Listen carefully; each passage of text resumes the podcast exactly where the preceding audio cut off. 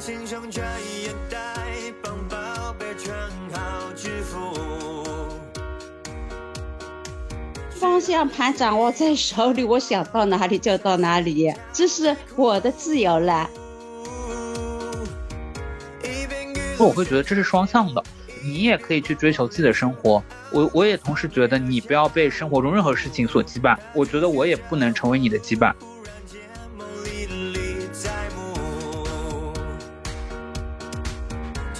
是相对来说有进取心，但是我觉得女孩子好像不应该有进取心。我把这个进取心希望寄托在男人身上。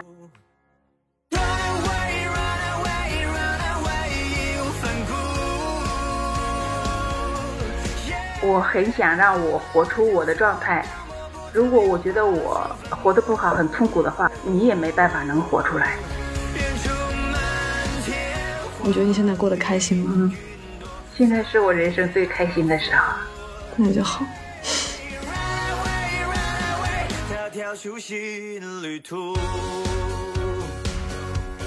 Hello，大家好，欢迎收听新一期的处女武器播客，我是诗雨。我是小吴，那我们今天节目开始之前呢，想先跟大家介绍一下，我们准备筹办一个听友群，欢迎大家加入。大家可以在 show notes 里面扫描我们的群二维码，或者呢在微信搜索框里面搜索“处女武器二零二三”这个拼音来添加我们的小助手，然后拉您进群。我们特别期待能够和大家一起在听友群里面处你武器。大家听到这期播客的时候呢，很可能是三八妇女节。我们想说，全年其实没有比今天更适合跟大家讨论女性主义这个话题的时候了。最近这段时间，大家应该也注意到了很多和女性主义相关的讨论和争议。对，但相比那些讨论和争议，我们其实更希望能够从具体的人身上来讨论它，尤其是我们的妈妈身上。对，因为我自己接受到了很多女性主义或者其他方面的理论之后，对我的生命造成的不是一个解法，而是会有很多的困惑。我会觉得，当你得到了一个知识之后，反而你会用主义和观念来对你进行内心的自我审判。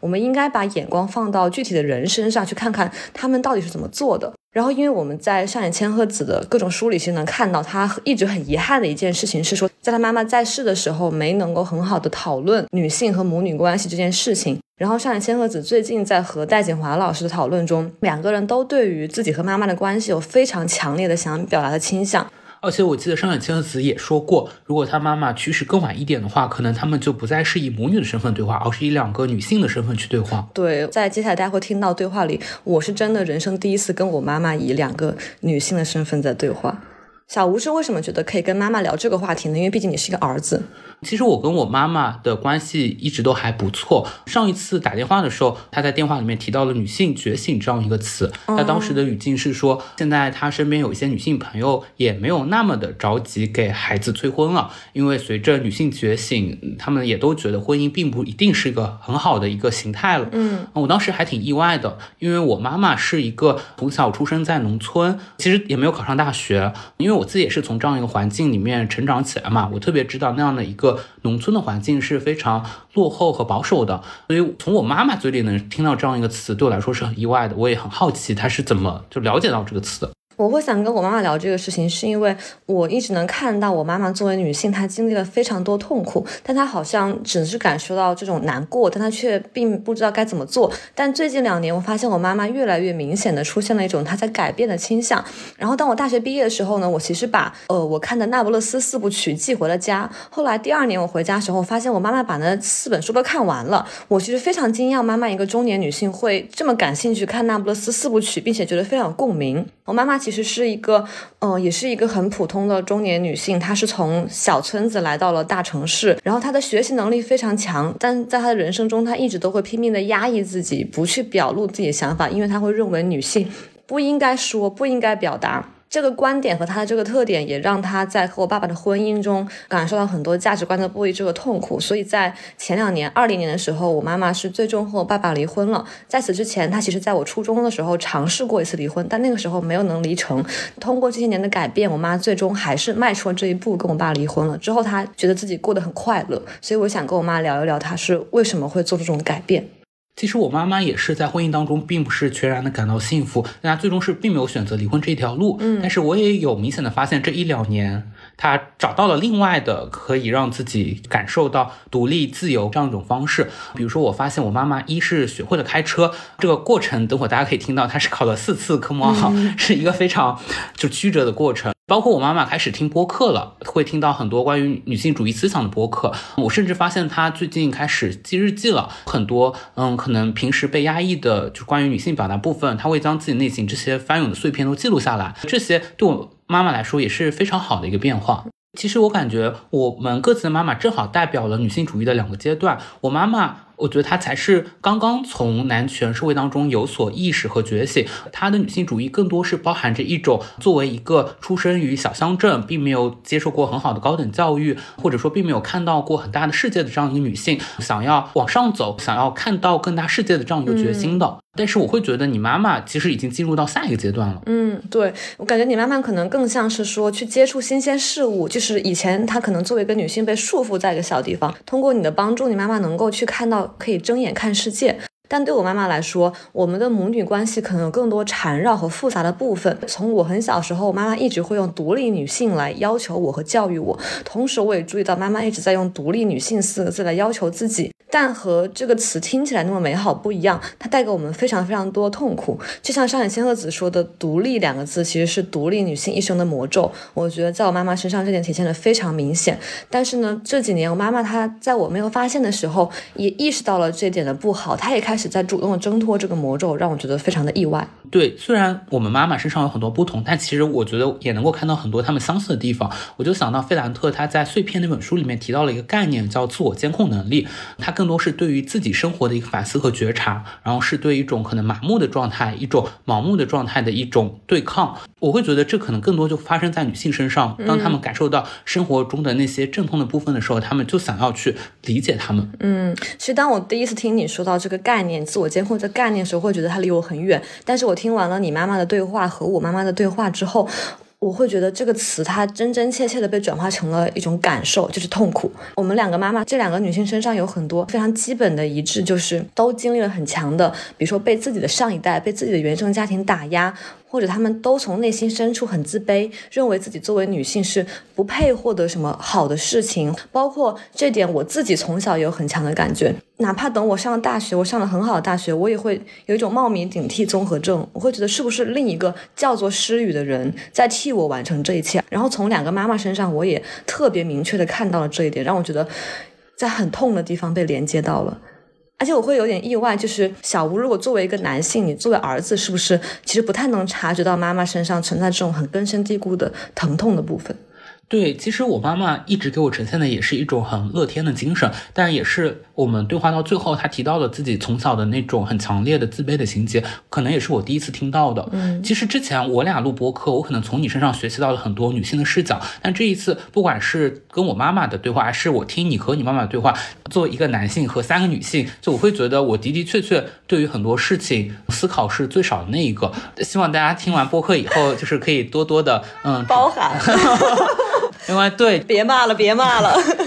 嗯，我也觉得我还有很多可以从我们的妈妈身上，或者说从女女性身上学到的东西。对，我觉得不光小吴从一个男生的视角会觉得需要从他们身上学习，我在和我妈聊过之后，我也发现有很我自己有很多需要反思的地方。我虽然一直自认为我可能读了很多女性主义的理论，但其实当我妈妈身上发生这些改变、做出变化的时候，我的第一反应是下意识的去排斥，我会下意识的想要把妈妈套进一个母亲这传统角色模板里。我还是回家的时候会期待我妈就把饭给我做好了，把衣服给我洗好了，我会依然把妈妈套入那种我自己想要挣脱的枷锁中去。另一方面是，大家可能会听到我们两个跟妈妈对话都不是那么的亲密。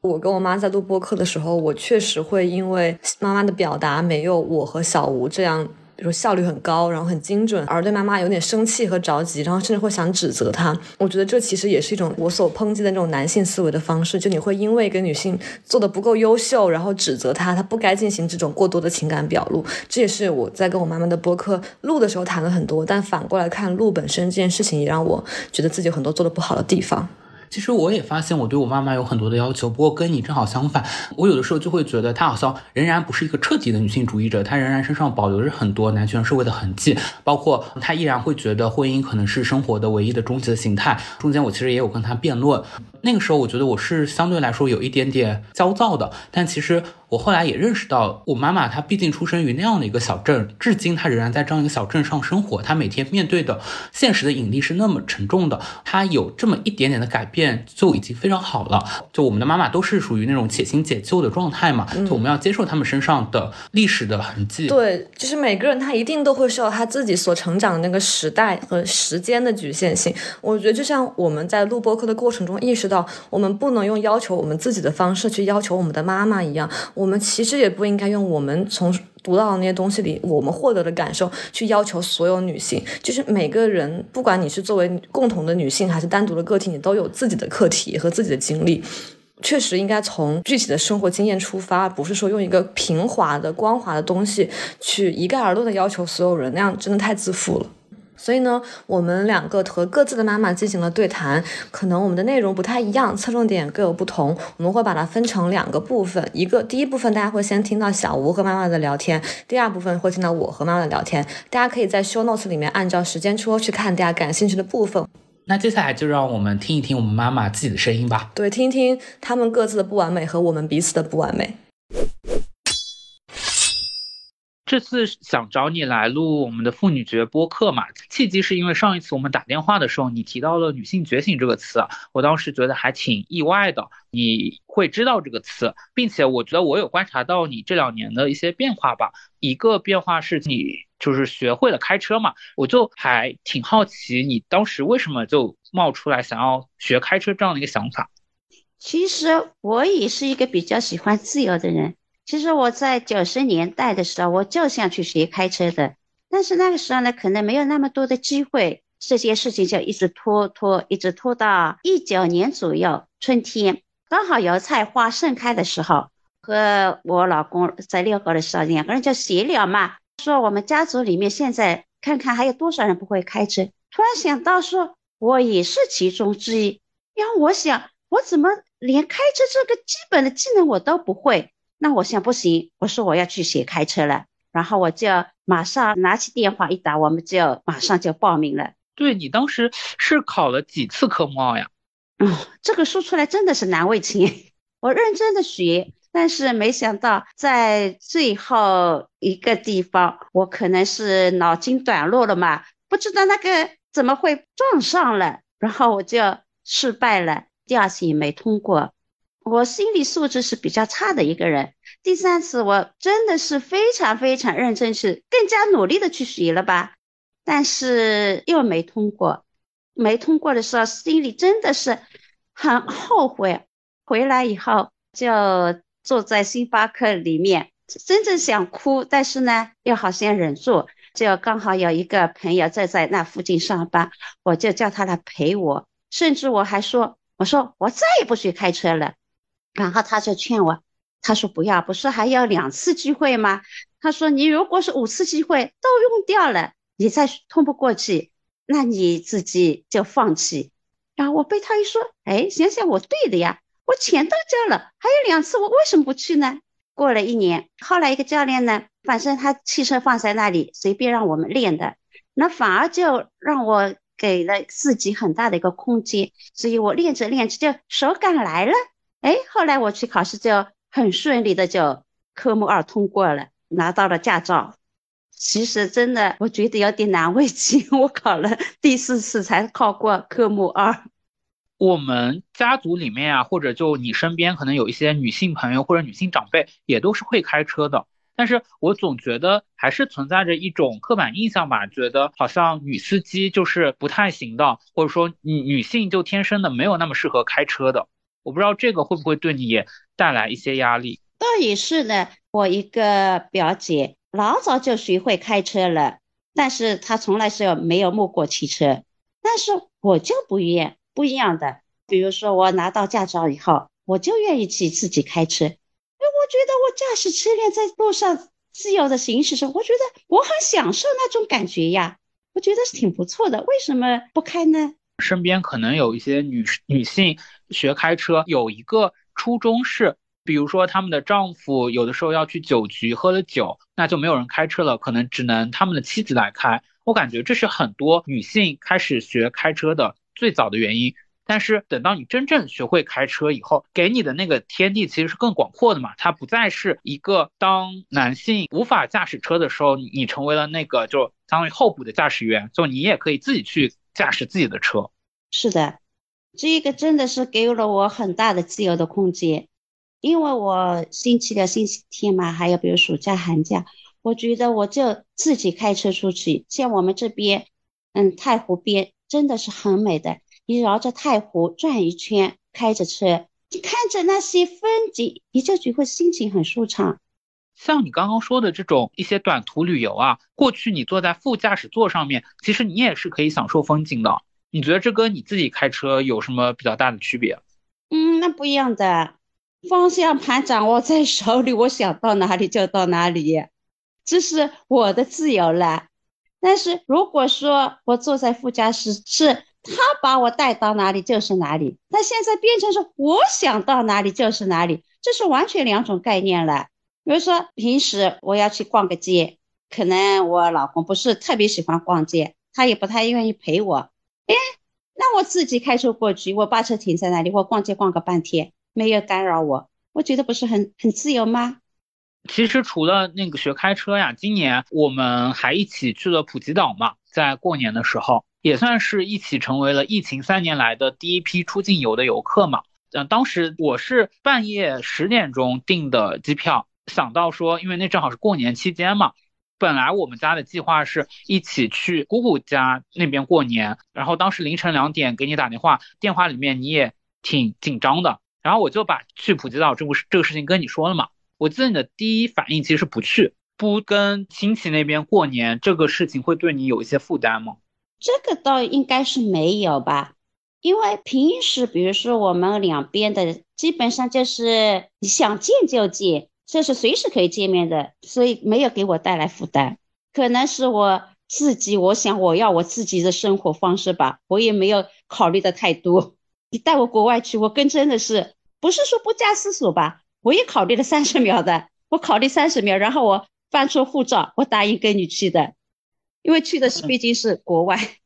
那你出国前你有什么紧张的心情吗？比如说不会讲英语呀，或者别的？没有，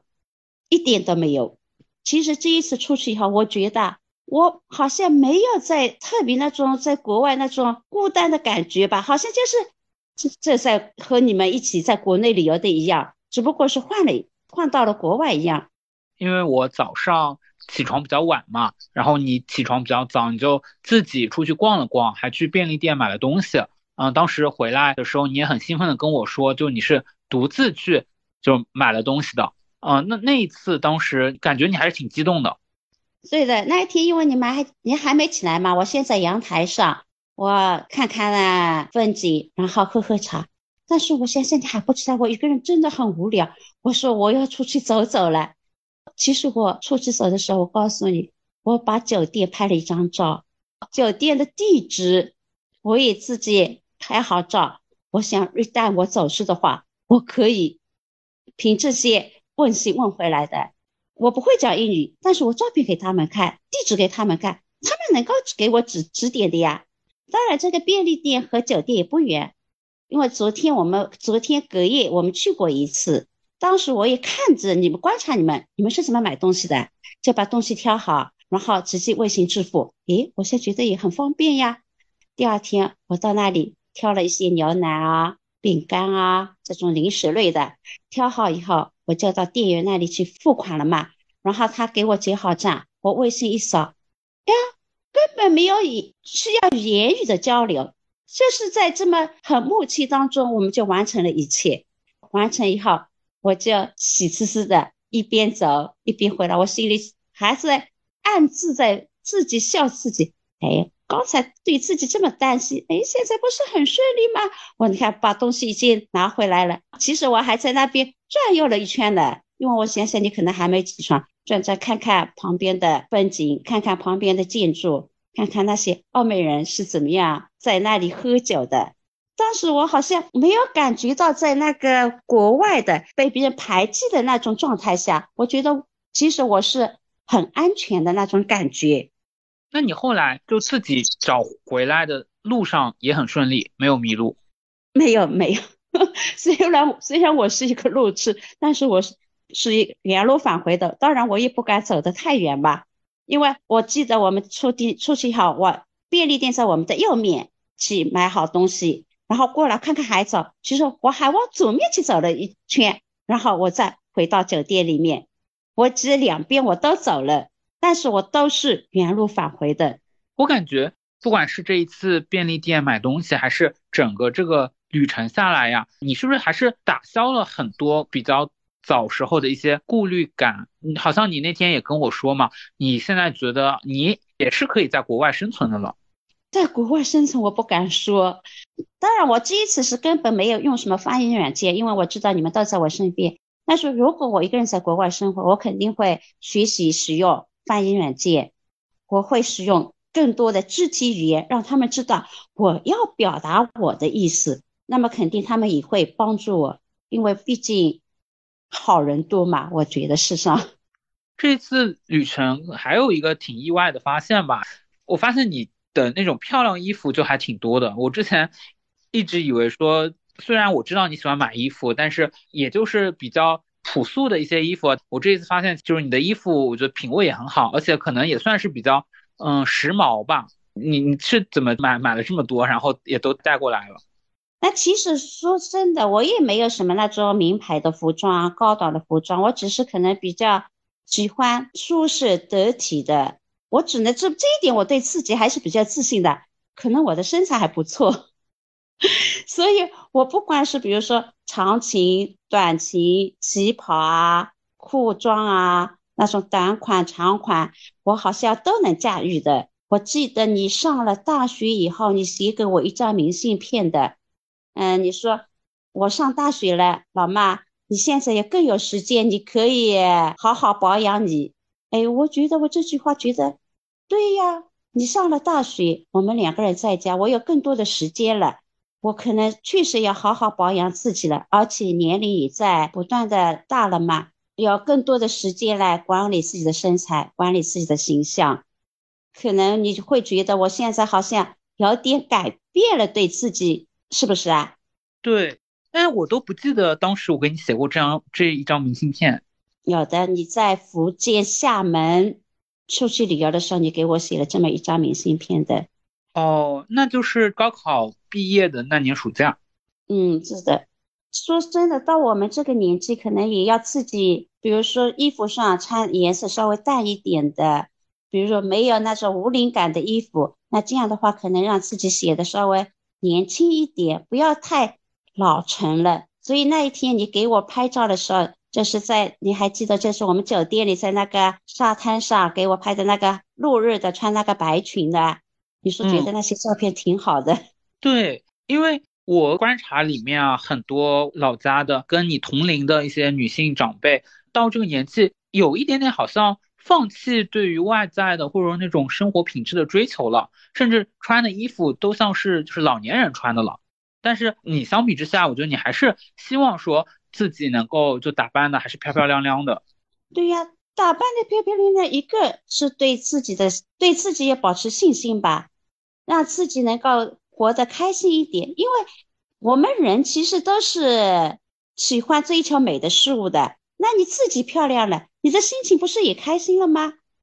从去年开始啊，我嗯，你还有一个比较重要的变化就是开始听播客了嘛。这个最早也是我推荐给你的。上次你也跟我讲到说，其实你现在听播客的频率还挺高的嘛。你一般是哪些时候会听？是的，我蛮喜欢听播客，因为一个我觉得听播客很自由，自由度很高，不像比如说我要看电视啊、看手机啊，要用眼睛去看。但是如果我听的话，我就放在口袋里面，我随时随地都很听。然后比如说我做家务的时候，比如说早晨起来洗漱的时候，比如睡觉之前，我觉得我都可以听呀。特别是小宇宙里面的播客，比如说。我很喜欢听那些年轻人的播客，当然，小鱼说本来都是年轻人的播客啊。嗯，我经常听那些在国外留学的那些留学生的播客，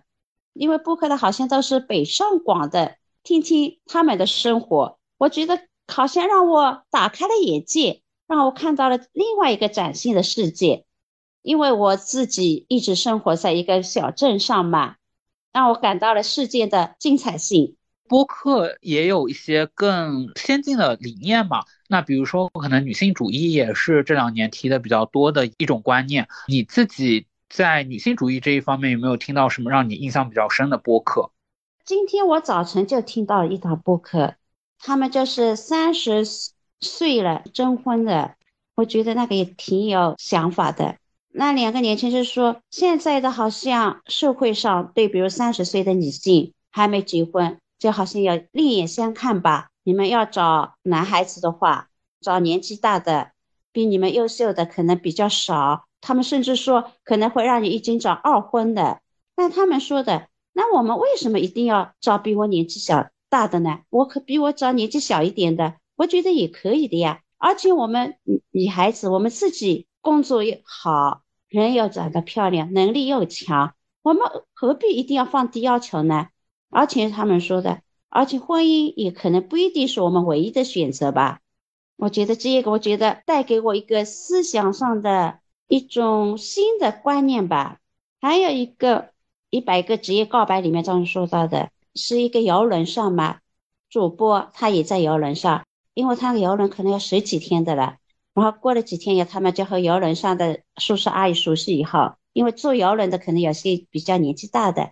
其中有一个上海的叔叔，不只是九零年的，他说：“哎呀，看到你们这样为了自己喜爱的生活能够奔波，但是他想到自己的儿子结婚太早，其实他儿子也不算太早，二十五岁毕业以后可能是三十岁左右吧，但是他还是为他的儿子感到痛心。他说。”因为他成为了丈夫，成为了父亲，好像已经过早的过上那种真正意义上的中年人的生活，失去了太多的人生的乐趣。所以他说：“他说小伙子啊，好好干，为了你自己喜欢的事情，可以到处跑。”哎，我觉得就是不要结婚太早，或者说婚姻也不是你说你唯一的选择。可能这就是我听播客以来给我的一个。新的想法，因为平时我可能是更多的，他们给我灌输的概概念就是，哎呀，孩子到什么年龄就是应该要结婚了，应该要去相亲了。包括现在我的同事每次看到我都会说，呀，你儿子有朋友了吗？就是这样的想法。但是我觉得不一定要太早去接触这一个，也可以让自己更自由一点。对你上次电话里面跟我提到“女性觉醒”这个词嘛，嗯，我记得当时也是说到，不管是你身边的还是你观察到的，些可能女性长辈，她们就对孩子催婚就不会催得那么紧了，因为也是你当时说，就是随着女性觉醒，嗯，可能很多人也意识到婚姻不一定是个好东西了嘛。嗯，不是说婚姻不是个好东西，那就是要看你怎么来去经营这个婚姻，经营好的话，我觉得婚姻确实是挺好。我刚刚呢，我们一个亲戚过来，他女儿生了一个女儿，哎，他觉得非常的开心。婚姻，比如生了孩子，要是一个生命的延续，这也是一个好事。但是如果说你觉得我自己一个人生活的也很好，没有遇到真正合适的人，那我不如单着，我觉得也可以。我是这种想法。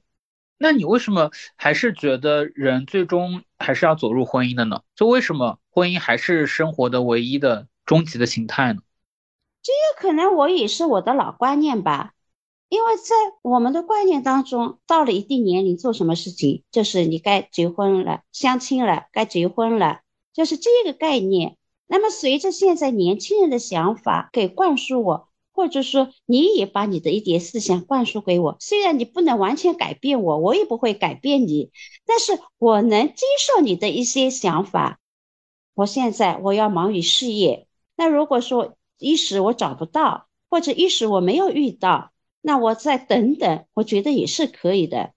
那婚姻你可以去走进去，但是也可以不走进去，这是你自己的选择。对，但是他跟。是不是忙于事业是没有关系的？他跟有没有伴侣也是没有关系的，就仍然可以在有稳定伴侣的情况下不结婚。那这种就是可能是你们的那种比较超前意识的想法，可能对于我来说，暂时可能还无法接受，但是慢慢的，我想我可能也会接受吧，因为我是一个比较容易接受新鲜事物的人。嗯，那你觉得你这两年发生的转变呀，就不管是开车、听播客，包括你接受了一些更新的观念嘛，你觉得和你的自己的婚姻有关系吗？这个关系好像有，又好像没有吧？因为我是刚才我说我是一个比较接受新鲜事物的人，而且我也不断会反思，不断是突破自我的人。因为我可能平时接触的年轻人也比较多，我喜欢跟上年轻人的步伐，而且总想让我的自己的生活能够往前走，往前走。但是可能是我的另一半，可能他并不是这样一种想法，他可能说，嗯，我现在圈于这个。事件当中，我自拘泥这自己一个小事件中，我觉得自己很惬意，他也很享受这样的生活。那这是他的生活的方式，那我的生活方式可能我想还要往前走一点，向前奔跑一点。那所以可能是会有一点点的产生分歧，但是这个分歧我觉得也不是特别的严重吧。嗯，就是不会严重到需要离婚。嗯，那个应该不会的。嗯，但是如果两个人对于生活的追求或者想要实现的生活方式本身就不一样了，为什么就还要强行继续在一起呢？就是有的时候，就是我们现在说一句话，说结个婚都不容易，为什么还要离婚呢？还没有，比如说达到一定的离婚程度的话，我觉得这个婚姻还是要走的。但是如果说你真的是已经是突破到你的底线了，已经是你无法再承受了。那么两人分开，各自安好，我觉得也是无常不可的。因为现在好像身边这样的人也是挺多的，而且据我所知，好像提出离婚的女性提出的可能会更多一点。嗯，通常有什么原因呢？可能是我生活我们这个小镇上，这种中年男性，他们一个生活可能到现文化水平不是很高，而且工作不是很顺利的话。不可能给他创造很大的经济效益吧，所以他可能就是这么平平常常的生活。而女性可能是只要你吃苦耐劳，社会的工作有很多，女性倒是在不断的往前走。可能女性就看不惯男性那一种行为了，那她可能会提出离婚。那你感觉是为什么会形成这样的一种有点像女强男弱的客观的事实呢？这个可能和整个大环境有关吧。那比如说，我举个例子，现在比如说男性找工作，在我们身边五十岁左右的下岗了，没有好的工作，那么男性可能只能比如说去做开出租车，或者是当保安，其他好像没有更多的工作适合他们。但是女性就不一样了，女性我觉得现在好像选择工作范围面很大，只要你比如说肯拉下面子，学一下什么证，再做去做个月嫂。到商店里面去做个店员，我到饭店里面可能去做个服务员，我觉得他们都可以自己很好的去生存下去。但是男性却往往是高不成低不就，要有文化的吗？他们有文化；要他们要劳动力吗？他们现在也体力不行了，反而有点找不到工作的一样。对，其实你身边也有这样的朋友嘛。我之前也写过她的稿子，她原来是一个全职太太。后来她觉得跟丈夫的婚姻当中没有爱了，所以坚持要跟丈夫离婚。啊，后来她也是自己去超市里面去当了保洁员，嗯，也一直做到了现在。就我不知道像你身边这样的朋友会给你带来一些可能启发吗？对她我还是挺佩服她的，因为她真的原来是一个全职太太，然后现在他自己经过这么三年、三四年的打拼，他也挺好的。那一天他还在对我说：“他说我现在。”工资每个月五六千，如果说可能要加班什么的话，可能也达到七千多吧，一年收入还是可以的。我觉得他真的是跨出了婚姻的这一步以后，真的是自己觉醒起来了。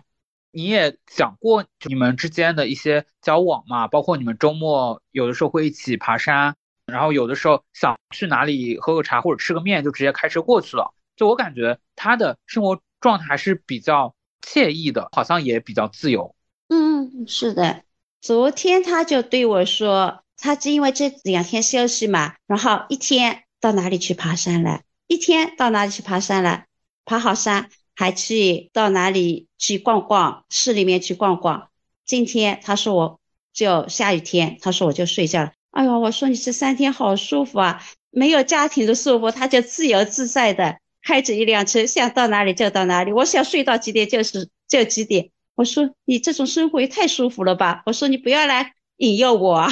对你，我就记得当时有一次，不是已经好像到深夜了，呃，他突然给你打电话说要不要去苏州吃碗面嘛？是吃面吗？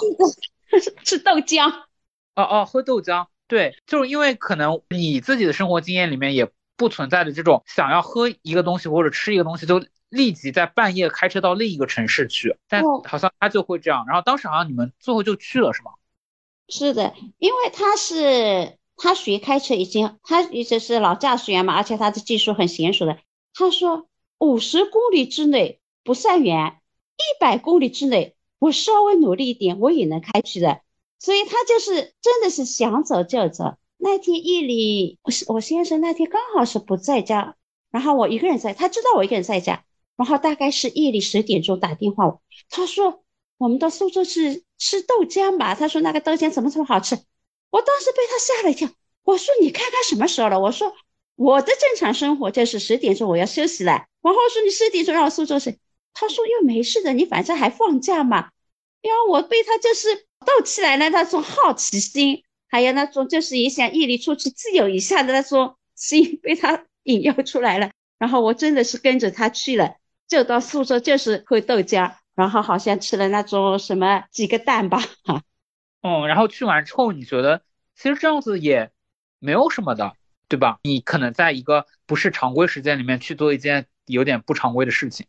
嗯，是的。如果那天就是如果我老公在家的话，我绝对不会去的。当然，他也知道如果我老公在家，他也不会来叫我的，因为知道我一个人嘛，所以他就把我叫过去了。我觉得那种生活真的是都是他带给我第一次体验到的，因为平时我从来不会不会去体验那种生活，因为我平时也是一个非常循规蹈矩的人。当然，我现在也是循规蹈矩的，但是好像有的时候在不是平常规定的时间内去做了一件什么事情，好像我也觉得蛮有意思的，对于，好像我的生活也增加了一点乐趣。嗯，那你觉得现在你有了一些新的思想了吗？但是可能你所处的环境，嗯，因为我也从小在这样的一个小乡镇长大吧，我也知道它相对来说观念都是比较保守和落后的。就你自己会觉得说，你就可能跟周围环境也会有一点点格格不入吗？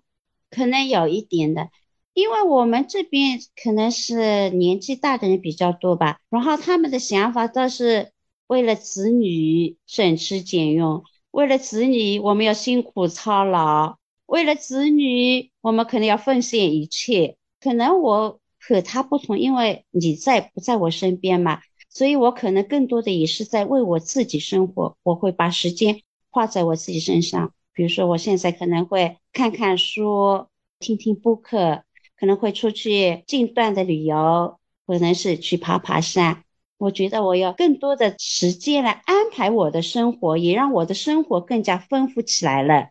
那其实我也一直感受到你很强烈的想要跟上，比如说年轻人或者跟上我的脚步嘛，或者你有比较强烈的想要跟更大的世界接轨这样的愿望，但是可能很多时候依然会觉得跟我的很多想法我们是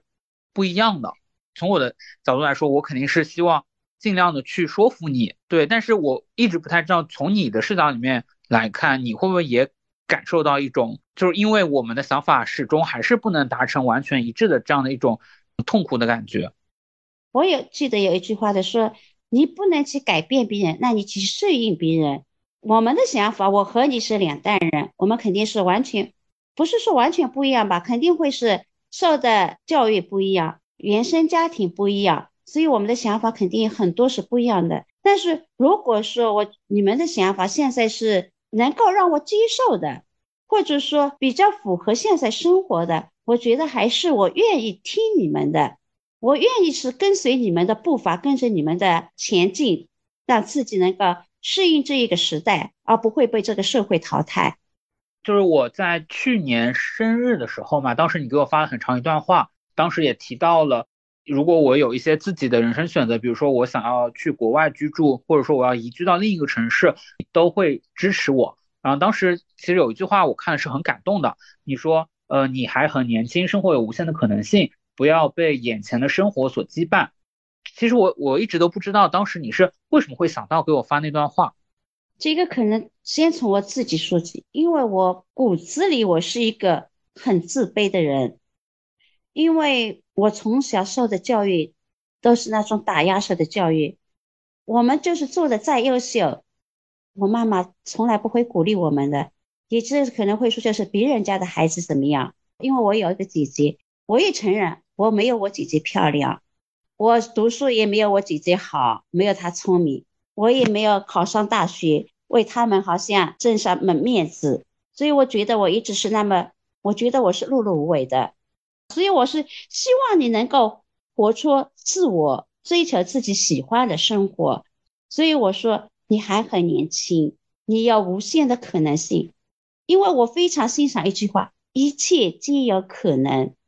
你可能现在生活当中可能会遇到一些不愉快的事情。对你生活当中有一些不太开心的，那么你不要被这个眼前的一点点小事绊倒了，或者是困住了。你可以眼睛放远一点，让自己能够生活的更舒畅一点。这是我的真心愿望，希望你能够开心、健康、快乐。不是说我一定要你怎么样的出色，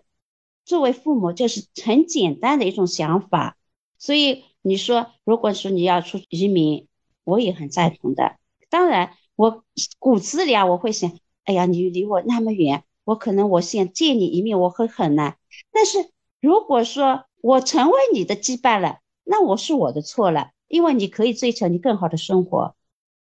我是这样想的。你发这段话其实是你单向的对我说嘛，但其实我会觉得这是双向的，你也可以去追求自己的生活。我我也同时觉得你不要被生活中任何事情所羁绊。我觉得我也不能成为你的羁绊，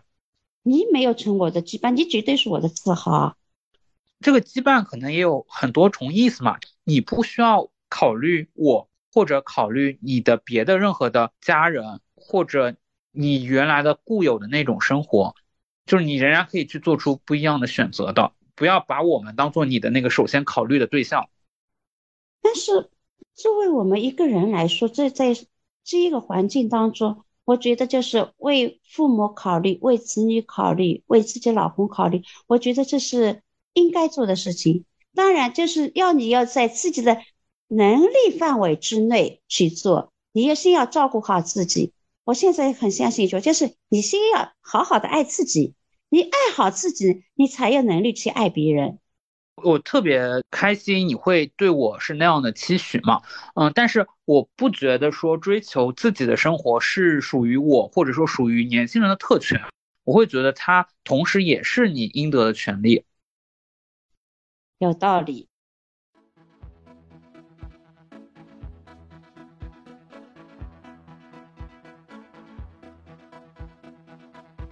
听完你跟你妈的对话，我会觉得。其实很新鲜的，因为阿姨很多讲话的方式还挺快乐的，我能感觉她是个很快乐的中年女性。还能听出来我妈是个老师吗？啊，听这完全听不出来哎。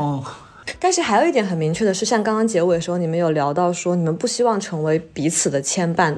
你们关系更像一种各自寻求快乐，然后很自由，然后彼此祝福的状态。我其实听的时候会很深的感觉，是不是其实是因为是母亲和儿子，只有在母子关系中，你们才可以真诚的觉得你们人生可以分开，然后各自祝福，各自安好。因为在我和我妈妈的母女关系中，会很强烈的，我们的生命有太多重叠的轨迹。不管我再怎么抗拒，我还是在走回我妈妈的老路。关键是我才发现，我妈妈也很强烈的意识到这一点。她发现了，在冥冥之中，她做出的决定和选择，好像就会影响到我。所以反过来，这更激发了她想要过上一种好的生活，或者成为一个独立女性的看法。然后反过来，来给我成为榜样。对，不管是你跟你妈妈聊天，还是后面我妈妈说到的，她感受到一些阵痛的部分，其实我也意识到一个问题。很多时候我们会说，女性的觉醒或者女性主义带给女性的是安慰。我那天看到贤子发一条微博啊，我觉得他那条微博说的非常好。他说，女性主义在某些时刻开始，可能对个体来说就会指向痛苦。承认不公平意味着不公平需要改变，而个体的挑衅会被迫付出巨大的不公平的代价。在这个时候，女性主义它不再是一种安慰，而是开始让人们做出选择。但是无论如何，最终一切成本归根结底还是由女性来承担的。对，我觉得意识到这个东西带来的一定不是解脱，而只是痛苦，甚至是痛苦的开始。但我妈妈她在这种痛苦挣扎中，慢慢的还是做出了自己的选择。最简单的形式，比如说她为什么从以前不能离婚的情况下，现在终于迈出了离婚这一步。对我听你和你妈妈的播客，最大的感受就是一种沉重，嗯，但我会觉得这种沉重可能也更加抵达了很多女性觉醒当中她必然要承受的部分。接下来我们就可以听听那些更沉重的东西。我大四毕业之后，不是把我学校里很多书寄回家了吗？嗯，后来回去之后，你就跟我讲说，你把我寄回去的《那不勒斯四部曲》都看了。当时为什么想来看这几本书？因为我不是也参加读书会嘛，读书会也读一些书。当时是为什么看？我想了解你，我看我女儿看的书，所以你那些书的话，小说好看一些，因为你那很多都是哲学书，我看起来好辛苦的。这本是小说，所以对我来说比较容易，所以就先从小说开始看。嗯看了以后欲罢不能了，就看完一本接着一本。其实你那拿回来好像只有三本，嗯，对，第四本没有，然后我到处去在网上找，在网上下了看的。我当时第一感觉就是，首先她是一个女性作者，她写的女人的那种感受特别的能够击中我，就好像是我自己也有那样些东西，但是我从来都不知道，也不会表达。虽然她也是外国的，我这个人我自己都不太清楚自己的东西，她能够代表我，代替我把它表达出来那种感觉。当时就特别的激动，特别兴奋啊！终于有人可以看，就像被人看到的那种感觉一样的。而且还有一些就是我自己不敢表达，或者是说我自己觉得羞于表达的东西，就是作为女人，因为就像说的，我这人是比较传统，很多东西是不敢表达出来，在那个里面，她都可以很真实的表达出来，这让我感到很震惊。我当时把这本书看完了，然后后来你说还有电视嘛，我后来也是下了看。嗯，你觉得有哪些感受是你自己羞于表达或者说不出来，但是被他说出来的呢？尤其是他描写青春期的，就是青春期的时候，他不是那个里面的名字我都记不住，就是莉拉和莱农这两个人名字记住了。他们同学就是看胸部发育呀，然后她跟她的第一个男朋友就在小池塘边，两个人就是互相抚摸呀，这些东西我就觉得他都可以描写的很细腻，就是也很真实，就是青春期就是会有这些想法，会有这些动作。我觉得他很勇敢，敢于去描写。嗯，因为我很惊讶，你看你说你看了这些书嘛，然后当时我问，你觉得，因为你说你很有共鸣，然后我就问你觉得哪有共鸣？你觉得你最惊讶的是说，你觉得一些很小的事情，你的那些你也有过的感觉，竟然是可以被写出来的，发生在你身上的时候，你觉得他们就是好像不值得被写一样。嗯，不是不值得被写，是不允许被写，不允许被说出来的。嗯现在就是那种惊喜，就在于哦，这些小事情都可以写出来，而且写出来以后让我感觉特别的亲切，特别的那种被看到、被被触摸到的那种感觉，知道吧？嗯特别的温暖。但其实我听到你说这个，我并不是很意外，就是你会觉得有一些东西，或者比如说一些感情，还有一些表达、一些很袒露的东西，你会本能的觉得它是不值得或者不应该、不被允许被写出来的。因为我觉得在我小时候，就是你也给我很强的这种感觉，就一直想把我培养成一个独立女性嘛。对，然后当时我感觉你灌输给我的所谓“独立”这两个字的意思，就是你很多时候要压抑自己的情感，因为好像把你自己的感受，呃，软弱的东西说出来，不被允许说的，你应该坚强，然后去做正确的事情，去得到一个成功的结果，然后这样才算独立。嗯，说到这里，我为什么想培养你独立，是因为我觉得我自己不够独立。我一直觉得我自己比较软弱吧。我是非常听话的，原来小时候就是我的父母把我，我在二十岁之前，我连买一块橡皮的权利都没有，想留长头发我都不被允许。嗯这个还做了斗争的。其实我青春期也反抗的，但是反抗无效。因为我也知道他们太不容易了，一个心疼他们，最后也只有接纳了。所以我就觉得我自己特别软弱，很多自己想想做的事情或者有些想法，就根本就不能去表达或者去实现。有了你以后，我特别不希望你像我这样，我希望你独立。所以说，生下你来是个女孩子，其实我一直把说是把你当男孩子培养，因为那个时候一般都是说男孩子才需要独立嘛。嗯所以说，可能这个从你一出生的时候，我就相对于是这样子的，对，因为就是因为我感觉很明显，妈妈在给我强调两件事。第一件事情叫做我要独立，第二件事情叫做女生一定要像男生一样独立，就是女生不比男生差。所以，就我觉得从小好像就有一个潜台词，就是在这个社会上，好像男生是比女生要更好或者更优秀的。可是我是个女生，所以如果我想那样的话，我就只能把自己变得像一个男生一样。是的，是的，你感受的很精确，确实是的。所以说，从你一出生，你就是单独一个人睡；从你一会走路的话，你就几乎上就是自己走路，我就很少抱你。对，而且我每当我想到小时候妈妈想把我培养成一个独立女性这件事情的时候，我脑海中总是有一个画面，因为我小时候特别容易摔跤嘛，我就总会想到我摔跤摔跤之后，然后妈妈就在那旁边，但她从来就是不会抱我，她是会特别刻意的站在旁边看着我自己爬起来，她一定不允许自己来抱我。就我很清楚的记得那个时候我自己的想法是。我别的都不需要，但我就是希望妈妈可以在那个时候抱一下我，但是没有。然后从那个时候起，“独立”这两个字对我来说就好像是强迫我要变成一个我本来不是的那个人的样子。我本来是需要拥抱的，但我要强迫自己变得不需要妈妈的拥抱，不然我就会很痛苦。这就是说我之前就是因为太强调想把你培养独立，而就没把你当成一个孩子，因为那个时候都是独生子女，只有一个孩子是没有第二次机会的，所以说我，而且一个孩子肯定也想走向社会的，要跟男孩子一样去竞争的。我当时很强烈的这印象，那我的孩子绝对不能弱于在这个社会跟男孩竞争，他不能弱于这个男孩子。嗯所以就像你说，确实是你摔倒了，我会在旁边就会看着你，让你爬起来，我不会去抱你。这是我觉得后来就是现在反思，我觉得做的特别不对的地方。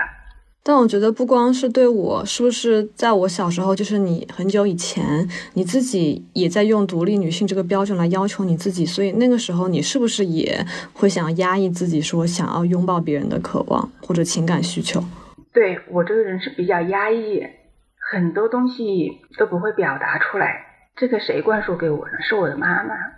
我记得我很小的时候，我妈妈就会说要忍耐，要忍。这是我在我的品质里面第一个记得的就是忍耐。所以你说忍就是压抑嘛，嗯最后什么东西都忍下来，什么都都压抑的。所以我也是一个讨好型人格。我记得我读读书的时候，别人在吵架或者那，我会跑上去去道歉，怕别人发生冲突，而且我不会吵架。我觉得这是我一个很大的缺点、缺陷，就是有很多愤怒我不会发泄出来，我到现在都不会发泄愤怒，这让我就觉得自己很痛苦，不知道如何表达。嗯，而且我觉得，在我小时候，从你和我身上都有一点很明显的，就是也不不不被允许哭。只要我一哭，家里其他人就会说我娇气，说我就是一点小事就流眼泪，然后会说我像我妈一样，就是他会认为我们很软弱。是的，其实我没有不允许你哭，其实我是特别爱哭的。是你爸爸他不太允许你哭，你爸也不允许我哭，所以我总是躲在被窝里面哭，而且不能出声哭。等我学心理学以后，就是哭是一个很正常的宣泄情绪的方式，我就不当着你爸的面哭，我自己哭。有时候他看到听到，他就是也会很很反对，知道吗？嗯有什么哭了？你为什么哭？就是这种，知道吧？嗯我不是为他或说了什么话，为了什么事情哭，我就自己想到什么或难受，我就躲起来哭，他都会不允许。因为我觉得在他们或者说我爸爸所代表的，或者外公所代表的那种男性的视角下，哭是一个弱者的行为嘛。然后在他们的世界里，就是你为什么要压抑情感？是因为如果你特别情绪化，你就是一个很女性，然后很柔弱的的形象。但他们不允许弱。其实倒不是你外公或我爸爸那样子要求，我觉得更多的是我妈妈，我妈妈对我的要求更多一些。很多东西，我就现在看到的都是我妈妈就是灌输我给我的。反过来，其实很多经验的话，我很讨厌她的一些东西，但在我养育你的过程中，我发现我也在是走了很多地方，走了跟他一样的路，恨不得人生经历恨不得都有些相似的。嗯，在我很小的时候，这种比如说不能哭或者要独立，就是独立这件事情加在我身上，就变成我想让自己变成一个男孩子，我想要跟我身上所有女性化的东西，比如说柔弱和情感丰富和情感需求很高，想要被妈妈抱这种事情，想跟他划清界限。就我很清楚的记得，我青春期的时候，我会特别明显的想要跟我的女性身份割席。你知道，在奶奶家时候，我会让哥哥。就是哥哥叫我是叫我少爷，就因为以前伯伯是叫我小姐嘛，说小姐姐回家吃饭了，然后哥哥会叫我少爷。因为当时我特别好的朋友吴正东，大家都管他叫东哥。就在那个时候，在我们青春期的时候，大家都觉得一个特别飒爽或者一个很好的女孩，她应该是像男孩才叫特别好。而且那时候我经常会说，我要是是个男的就好了。非常能理解你，因为你说出的这些东西，我也都是有的。我最喜欢的就是穿军装、穿制服装那种的英姿飒爽。我觉得我就是一个英姿飒爽的人，应该这样子。我应该去当兵的。在学心理学之前的话，我是对自己女性身份也是不认同的。我妈妈把她自己的那一部分，她的不能够做到的，也是期待在我身上在，所以我也能很明显的感受到，你也受到了我影响。你就像我很多时候就看到你，就像我比如什么走过来的了。今年就是过节放假，你回来的时候，我是要你吃什么时候放那个枸杞吗？嗯你说我说过多少遍了，我不喜欢吃枸杞，你总是记不住，还让我吃。你猜我想到什么了？我小时候我是不吃香菜的，但我跟我妈说了，但是每次都放，她记不住，我就为这个怨恨的我妈妈很多年很多年。从这一点上，我就觉得我被忽视了，她不爱我。嗯，就是因为我小时候，我觉得你这样教育我是对的，女孩子要独立有什么不对呢？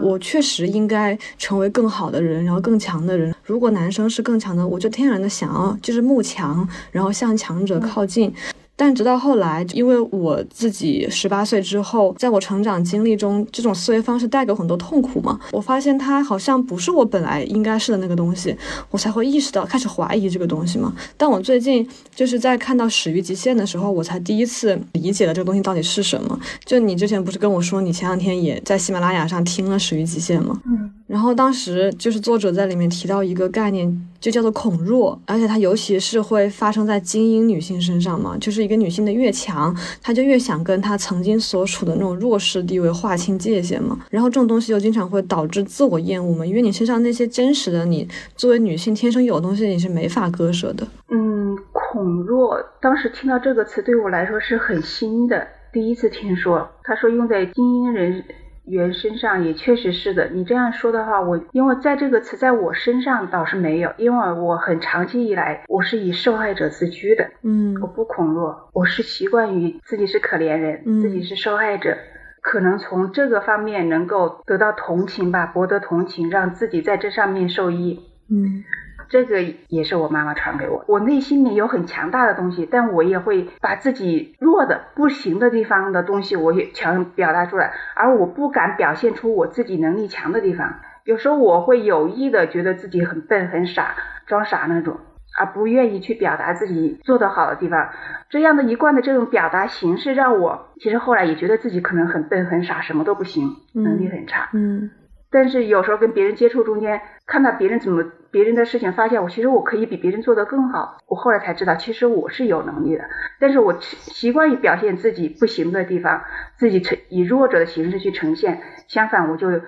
以为自己真的就是个弱者。嗯我现在就是最大一个改变，就是不把自己当做一个受害者。嗯，我觉得这点也很强的在我身上体现。我跟别人描述我的经历时候，也会经常把自己描述成受害者，因为我想获得别人的同情和喜爱，这样才可以给我安全感。所以，就从在我十八岁到二十岁，我自己一个人在北京上大学的这四年里，我觉得我的性格发生了非常大的变化。因为就是在这四年里，那些强和弱的割裂，就在我身上非常具体的就拧在了一起。一方面，我在学校里面，因为大家都非常厉害，我不再能够像以前一样通过我个人的努力，就像以前一样用强来证明自己。如果要我去寻找爱或者情感这种我以前视为很软弱的东西，我也会很自我厌恶。我觉得我不该就是像一个弱者一样，就是求别人可怜，但我又做不到强，我就觉得好像在这个社会现有的结构中就没有我的位置了。所以我大学四年一直都过得很挣扎，然后很痛苦。我自己是很明显的意识到，正是在这种挣扎和痛苦中，我去通过比如说做心理咨询或者自我反思，才我的女性意识是在这个时候才才慢慢有的。然后当我大学毕业回到家的时候，我发现妈妈身上也出现了很多变化，但我其实不知道妈妈是怎么样发生这些变化的。妈妈作为一个女性，她不再是以前小时候我所想象的那种传统的，或者说用独立女性这个标签来要求我，要求她自己的那个样子了。但我不知道，就是妈妈身上为什么会发生这种变化。嗯，其实要说起来的话，是从你爸爸因为在外面工作了几年，然后他回来以后就发生了很大的变化，跟家庭。那个时候我还很软弱，以为可以靠自己的付出能够让他回来，但是呢，痛苦那么多年一直没有，一直到二零一一年的时候，他出轨的事件爆发了。因为我是特别痛恨出轨的，别的我朋友或亲戚里面出现这种事，我是唯一的，就是只有离婚，没有别的选择的。所以你爸爸这件事出来的时候，我当时也是选择的，就是要离婚。但是后来各方面考虑，双方的老人家长都在劝，然后你爸爸自己也不愿意离婚，他要给他机会吧。最后因为那个时候说实在话，我那个时候真的是也没有能力，遇到这种事太突然了，我也没办法。但是凭自己的义气，就是想离婚，但是又做不到，然后就很痛苦，非常的痛苦。那个时候没有离婚，但是我的内心太痛苦了，因为他实际上没多大改变，而我一直在试图的经过，希望通过这件事情他能有所改变。我痛苦了很多年，唯一那个时候能让我缓解的是，你那时候读初中需要我就是一日三餐的去照，其实你的学习那个时候完全不用管，那个时候是希望你能考上外高。还有，其实还有一个我一个自己的私心，因为我那时候那么痛苦，想做心理咨询，想得到外界的去帮助，但是我找不到资源。那个时候我就知道外高是有心理老师的，我希望你能考到外高以后，我可以去找那里心理老师给做自己做心理咨询。所以说你能考上外高，我是很感谢你的，是你帮助了我。你开学不久以后，我到学校里面去。那是说是去找你，我说去找心理老师，你不让，因为你以为我是去帮，是给你找，其实是我，其实是我自己的问题。在骗过了你以后，我自己又转过头来，还是去了心理咨询师，在那见了他以后，我当天就留下来了，在上他的那个家长课，那个时候已经有家长课堂。然后我从此以后就没有落过一期，语气老师任何课我请假都要回去上。在那个里面，通过家长课堂接触了一些心理学，我在慢慢的改变。然后同时呢，我更希望的是，在那个过程中，能够让我们这个家能够重新的，就是能够圆满。一部分是我自己的痛苦需要，二个那个时候其实还有一个就是你跟你爸爸关系不太好了，你们不讲话，我在中间需要我在。中间传话，所以我就希望用什么样的办法能够让我们家能够三个人比较幸福的，能够能够和谐的沟通。你觉得学了之后，你身上就是发生了什么变化？然后为什么会发生这种变化呢？其实我学的变化很慢很慢，我真正发生的变化是，我觉得我真正变化是离婚以后。嗯，真正的变化真的是离婚以后，但是在这个学的过程中，让我积攒了能量以后，我敢于离婚。说实在我，第一次我嘴巴很硬的说要离婚，真正要离婚，我要怎么过，我会更痛苦，说不定就直接挂掉了。但是我第二次就能够离婚，是因为我之前去学的这些东西以后，让我内在有力量，敢于离婚。因为我其实原来说是要你独立，其实我是属于一个有很多依赖性的，而且就是说我也很传统，就是对家庭啊、对老公啊都是有很强的依赖性的，而且很多希望就你看，比方把独立性放在你身上，也很多希望放在你爸身上。把自己放得很低，觉得自己没有能力。但学了心理以后，其实我就是感觉到，其实我可以去了解我自己，尝试着让我自己去做到一些事情。最主要，我觉得是认识我自己吧。我那个时候很自卑，觉得自己什么都不行，什么都做不到，做不好。学了以后，我才相信，才知道我自己也是可以去尝试去做的。而且在那里面，那些家长、那老师都特别的信任我，他们都给我很大的支持，觉得我很有力量。但在之前，你是觉得你自己各方面都不行，是吗？其实我内在就是很自卑，习惯于在于在乎别人的评价，他们都给我评价都不高。像你爸爸也总是说我这不会那不会，什么都不会。我到那边去学习后，别人就觉得我其实能力还蛮强的，在那个团队里面，大家也都推举我当班长。我现在反思起来的话，是我自己认为自己太差了。我毕业进厂了以后，其实很清楚，那个时候我觉得一个要学英语，一个要学计算机，一个要考驾照，这是很重要的。所以我大专的时候就学的英语专业，然后我上班的时候虽然是工人，我自学的计算机，我拿了计算机证书，那时候没车子没驾照哦。后来又结婚生子了以后，我还是一直在学习，我拿了很多证。在你学习的时候，我刚开始小学阶段，我是几乎跟着你同步在学习，到初中的时候我才放手。那个时候我一嗯，直、对，我记得我小时候上奥数班，不会做题都是你帮做，然后英语也是你教的。对我上班的时候，那个奥数题我做的比你兴趣还大，我很有成就感，知道吗？但是我先前看不到这些，因为我的其他方面，就人际交往方面呢，就是人情世故方面，我是很差的。你爸爸这方面很强，我很差，所以就整个跟这个社会有点不太合适，有点格格不入那种，就看着自己不行一样的那种。其实我刚毕业那时候，海南刚开放嘛，成开发区嘛，我就蛮想去海南的，跟你爸也说我们去吧。但是你爸爸就他是一个知足常乐的人，我就觉得我是相对来说有进取心，但是我觉得女孩子好像不应该有进取心。我把这个进取心希望寄托在男人身上。但是呢，你爸是一个知足常乐，他是觉得这样就挺好的呀。我说未来怎么样？他说那个船到桥头自然直，就是因为他跟我这个反差很大，相反让我很欣赏他，因为我不具备这些，我就有很多焦虑，总想往上，想去努力，但是又觉得一个女孩子努力是不够的，是需要有个男人去努力。我想是去激发他，但是没激发，没激发动他。然后相反，我自己又觉得自己没能力，就就是这样子。婚姻过不下去，其实也在于，其实我们两个人价值观是不同的。但是在那之前，他是很吸引我的，因为他会呃呃人际交往强啊，运动强，这些都是我的弱项。但是婚后以后，就成了我们两个人的矛盾了。那就是我初中时候，其实因为爸爸出轨，所以你们想过要要离婚，但后来因为各种原因，你还是没有离。但后来我大学毕业那一年，就是你是为什么下定决心又可以离婚呢？这个首先是我身边的朋友，跟我一起学习的朋友，他们给我很多支持。再一个就是我的家人，我的父母，我的哥哥姐姐都支持我。其实我有很多次就反复的又会懊悔，就是不敢离婚。其实这已经这个婚姻对我来说已经就是没有任何意义了。就是说，当我中间就是有很多次的纠结争吵，因为离婚不是那么容易的嘛。然后我的朋友都给我在旁边就很清醒的提醒我，最主要的是因为我的家人给我支持，否则的话，我如果离婚，我父母或者我的哥哥姐姐会认为这是丢人的事，这个那个的，我可能也不敢，就是内心里会有点觉得很痛苦的。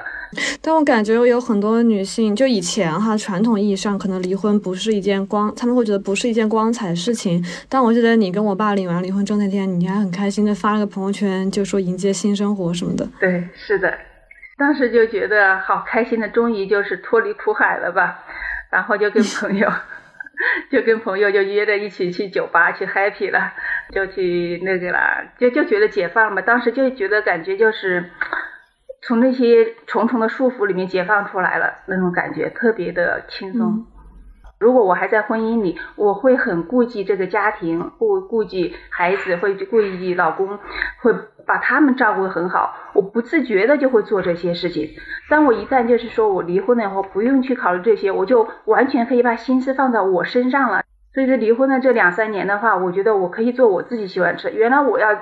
买菜做饭，我我心里想全部都是孩子、老公，知道吧？要他们想吃什么，怎么什么点几点钟要吃饭什么。我现在就是觉得，就那种自由自在，我觉得现在是我人生中最最幸福、最快乐的时候了。嗯，对，我是觉得你好像现在回家看到你还会自己插花，然后买各种东西，然后以前也不舍得花钱，现在也会愿意给自己花钱，然后买衣服。嗯，是的，原来就也考虑东西太多了，现在可以只用考虑自己了。嗯，这是不是你人生中活到现在第一次有一种为自己生活的感觉？对，其实还有一个，我觉得我很想让我活出我的状态。如果我觉得我活得不好、很痛苦的话，我觉得你也没办法能活出来，因为我知道你很爱我，你很心疼我，你看到我痛苦，你自己也会痛苦。而且我还想因为我是长就是走在你前面的人，我走的怎么样，你就会看到自己未来怎么样。虽然说我们就是说思想各方面不同，但是多多少少还是会受很大影响的。所以我觉得我我能够活出我的快乐的话，你以后才能找到自己快乐的人生。而且我觉得现在每年回家跟你聊天时候，觉得我们其实价值观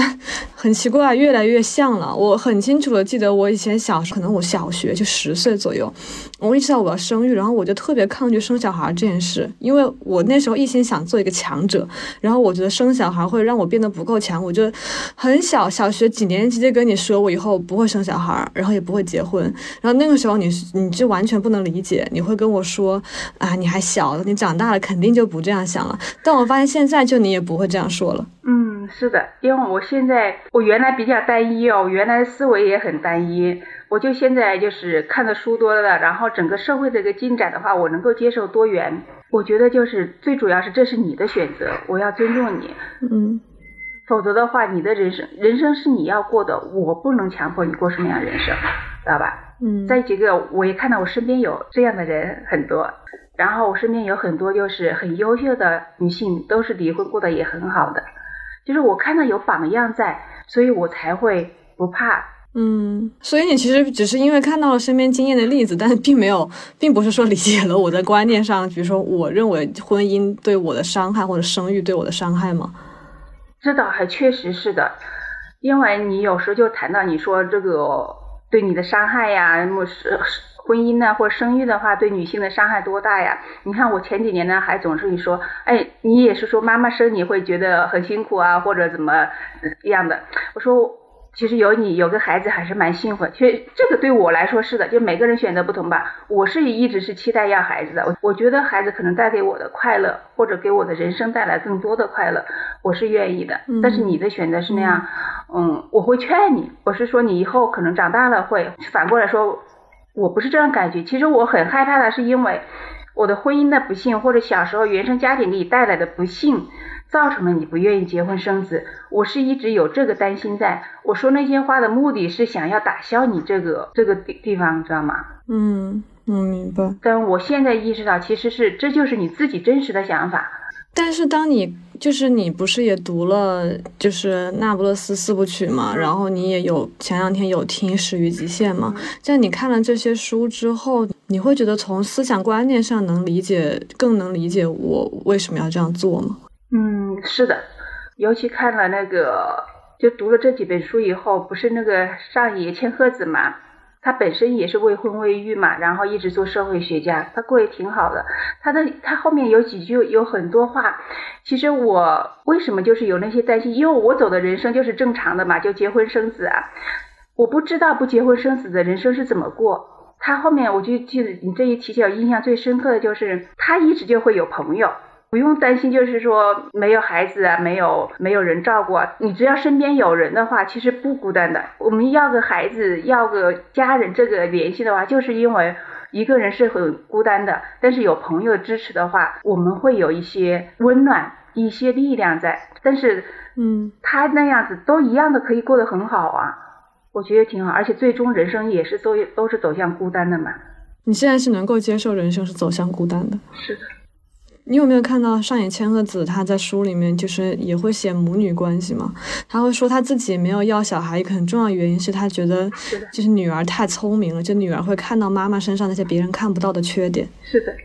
嗯，是一年前、半年前，你也是就是母女关系，我们俩之间也有很多冲突嘛。你有时候就会说，大概半年前我就看了很多那个母女关系的书，就心理学方面的书。我当时也很想分享给你，我想我自己先了解吧，因为你太忙了，你也不见得会推看我推荐的书。然后这个看到这个《始于极限》呢，和这个我我现在又在看那个叫什么《从零做起新女性主义》吧，从零开始。从零开始的女性主义。哎，对对，就看这个，哦，我就就知道，其实母女关系的话。怎么说呢？原生家庭是是会造成一些影响，这是不可避免的。就每个人都会受到伤害，我们也都是从原生家庭走出来的。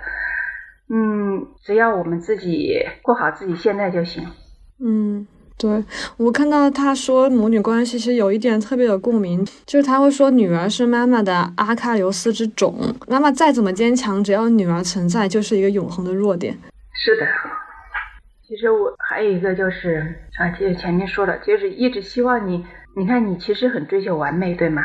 你谈谈这个。嗯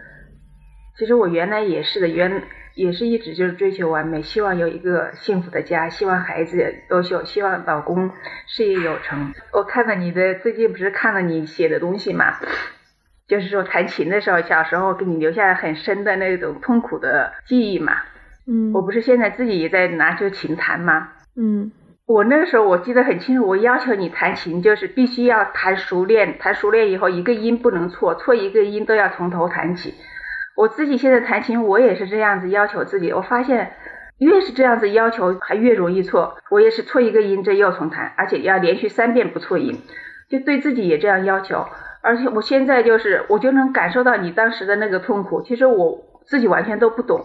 却用我认为的是最好的完美的方式去要求你达到最好。讲到这里的话，其实我真的应该向你道歉。妈妈那个时候真的很无知，无知，而且还对你要求那么多。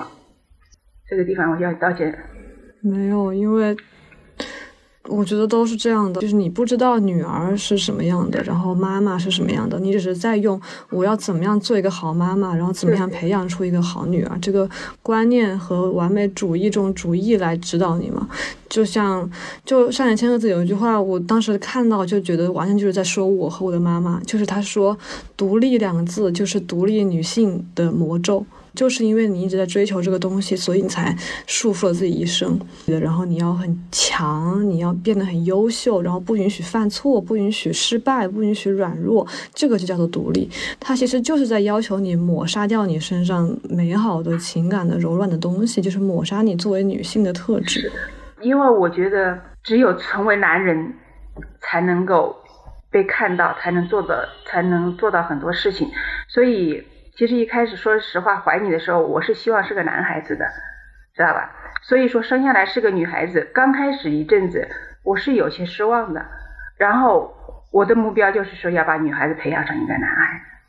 我很清晰的接受到了这个目标，然后我也想把自己培养成一个男孩子。其实你爸爸那时候一直说，哎呀，女孩子是一样的。但是我感觉，如果是个男孩子，他可能会更用心一些。嗯，我也觉得，可能如果我是个男生的话，爸爸对我是不是会不一样？是不是会，比如说更我为我花更多钱，或者为我做更多打算？起码你爸爸会更愿意陪你，因为他说要男孩子可以陪他踢足球啊，男孩子他管，女孩子我管。就是我想说，其实我看到就是上野千鹤子写的所有，呃就你你自己读了这些书，因为这些书上面都会写是，比如说教你女性主义嘛，你会觉得它跟你的生活是符合你的生命经验，或者说有哪些地方是跟你感受的不符的吗？比如说你会认同他们里面说的话吗？嗯，我没想什么女性主义，我觉得我我总感觉很庆幸，我从比我妈妈或者比我妈妈的前面一代，就是说到我们这里已经比原来的话解放了很多，就是可以平等的参加工作呀，就是很多特权。当然现在是一种新的。会要求更多，就是性别平等啊，或者其他方面的很多东西。可能我思想还比较传统，我觉得应该慢慢来吧。我不，我不太想那种太激进的方式，太激进方式很容易来得快，去得也快。而且我我自己的感觉就是男女平权，我更认可一些。男人和女人这个世界上是共同的一个生物，是平等的，大家能够就互相去理解，这个是我想要追求的目标。明白。其实我更多的话是从你身上感觉到的，我很佩服你，你做的很多就是说我可能心里想想不敢说不敢做的事，所以我一我又佩服你，其实我内心里又会有一些担心，因为我会怕你受到伤害。我之所以很多事情不敢说不敢做，是因为我怕受到伤害，而且我在你身上就看到那种女性主义的东西。虽然有很多刚开始我是不能够理解，你看我有时候跟你说话的时候，我还会那传统的思维想法就会跟你想纠正一下你的那种感觉，对吧？比如说什么时候？你比方说，就像先前说的不结婚生子啊，或者说，哎呀，到以后年龄大了，或者说你可以，我支持你，就是先搞事业嘛。女人是一定要先有事业，要经济独立的。到了三四十岁，如果想结婚生子的话，我觉得应该也是可以的，并不是作为一个女性主义就一定就是独身的。如果你选择独身过得很好，也可以。如果你那个时候愿意结婚生子，体验另外一种人生，我觉得也是可以的。你这怎么纠正我了呢？我的纠正是更多的是放在内心里，等待以后时间 时间推移，自然会是怎么样 就怎么样。不，就是期待还是以后会有一个人让我想而且你的优秀会被别人发现，会呀，同样一个优秀的男士男生跟你在一起，我一直在这样子想，知道吗？就是我觉得我小时候经常，我长大之后经常怪妈妈，在我小时候用那种独立女性的标准来要求我。虽然我也看到妈妈自己也这样要求她自己，但我就会看到我们俩都很痛苦，而且是在经历一模一样的痛苦。但我还是会在心里其实很怪你，就觉得如果你小时候没有那样要求我，我就不会是我现在的这个样子，就是我不会变得自我厌恶，因为你知道你天生生来是一个女性，但你却厌女嘛，就是你厌恶身上的女性特质。我觉得如果不是妈妈那样培养我，我就不会是这样。但我现在就是真的觉得，就是首先并不都是妈妈的错。然后另一点就是，我也有很多想跟妈妈道歉的地方。其实你也说到，你是上了家庭教育和家心理咨询学心理学之后，你才比如说意识到自己的自我，然后开始认可自己，看到自己嘛。但我当时其实一直特别不支持你上这个东西，然后甚至我很反感，我会觉得这是一些很无关紧要的，然后很不专业的，就是没必要的东西。但我最近会觉得，其实我归根结底排斥这个东西，是因为我很害怕妈妈的改变，我很害怕妈妈成了一个我不理解的女性主义者。就虽然我一边说着我在理论上我是一个女性主义者，然后我也希望妈妈是个女性主义者，但当我妈妈身上真的发生了一些和传统的我所理解的那个母亲角色不一样的东西的时候，我会很排斥，我会因为我很懒惰，我就想陷在我的舒适区里不要出来，我就想我就是在家里，然后妈妈给我做好饭，我希望妈妈就是一个帮我洗好衣服、做好饭、拖好地的这个形象。让我自己很羞愧的一点是，我一边在嘴巴上说着成为女性主义者，一边又在享受着妈妈作为家庭主妇所带给我的各种福利。然后，当妈妈身上出现了一些变化和觉醒的苗头的时候，我又会很贬低她。唉，我倒没觉得我是有独立女性的那种特质。其实我觉得这很正常，就是说人就是矛盾的。其实我也是，你一回来我就自觉的、不自觉的就陷入到那个妈妈那个角色里面去了。其实我觉得这样子很不对。我其实跟别人上课的时候也都能够意识到，但是那个妈妈角色对孩子一回来，你就变成妈妈了。其实我很想跟你是平等的。这就是为什么我很抗拒生育和婚姻的事情，就是因为你一旦生了小孩，你就只要你成为妈妈，你就不可避免的会被陷入妈妈这个角色中。所以我自己其实也经常在内心里就是想问妈妈的问题，就是要让你操很多心，但我还是觉得我的存在本身也有限制你个人的发展。比如说，如果不是我的话，你想要离开这个婚姻，你可能当时就会更容易，你不会有什么牵绊，你你可能你的自我会更早的就是发现出来。对我就一直会想，如果没有生我的话，妈妈是不是会成为更好的人？嗯，其实这个这个问题非常好，但是我最主要，我那个时候受社会环境的影响太大了。嗯如果我不结婚生孩子的话，我会被外界的这个裹挟着，我会生存不下去的。嗯但是如果是现在这样的环境，所以我为什么现在能够理解你？我如果是现在这种环境，我可能也会做你，我就会把我之前之前的想法，或者现在强加给你的一些期待，我会自己去实现。嗯知道吧？也确实是有了孩子以后，我会放弃了很多，因为有孩子，我本能里面就特别照顾家庭和孩子，因为我是一个传统比较传统的女性嘛，嗯，所以我在很多工作机会上，我会更多的就是希望能够顾家的，所以也确实是放弃了一些东西，但是这些东西我觉得都是值得的。但是如果没有没有结婚没有孩子，可能会的。没有孩子的话，从婚姻里面出来也确实是更容易一些。这些都是很现实的，也是这个社会的一个背景环境都是这样子的。嗯，那你觉得我的出生对你来说有哪些是你觉得有价值的呢？或者说，因为我感觉我很像，我跟妈妈真的非常像，就我真的很像你的一个复制品或者生命的，真的就是继续。是的，我也感觉到了。其实你带给我的是很多，如果没有孩子的话，我刚才说的那些东西是其实都是都是假设的，根本不可能实现的。因为我的心智不成熟，我一直就是年龄在增长，我的心智一直停留在十岁。我一直到参加心理学的这学习以后，我的心智才开始成熟。然后在就是有了孩子以后，我的一个就是一个坚强一个能力，这个方面就是让我给激发出来了。如果没有孩子，我可能更加的一事无成吧，然后就会被整个社，我很容易被社会裹挟着，而又不敢表达自己，就被淹没了那种。所以我想说，我结婚生子，我一点都不后悔，而且是给我带来很多，让我能够看到自己。我之所以能够发现自我，也是因为有这段经历才能看到，才能成为我现在自己。而我还只有一个孩子，孩子长大以后，我可以有拥有一段自己的人生，我所以特别珍惜我现在拥有自己的这一段人生，这是我觉得社会就是独生子女制度给我带来的福利吧，嗯，嗯，所以挺好的。你觉得你现在过得开心吗？现在是我人生最开心的时候。那就好。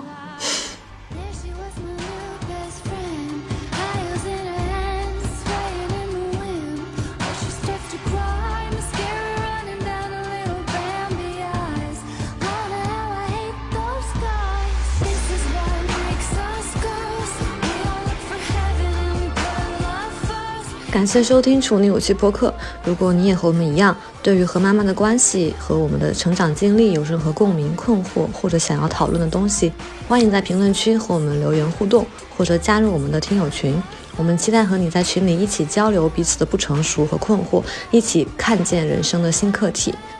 如果喜欢我们的播客，欢迎在小宇宙、喜马拉雅、网易云音乐和苹果 Podcast 以及 Spotify 上订阅收听我们的节目。您的好评是我们前进的动力。同时，你也可以在微博、微信公众号搜索“处女武器播客”，和我们一起互动、留言，关注我们新的动态。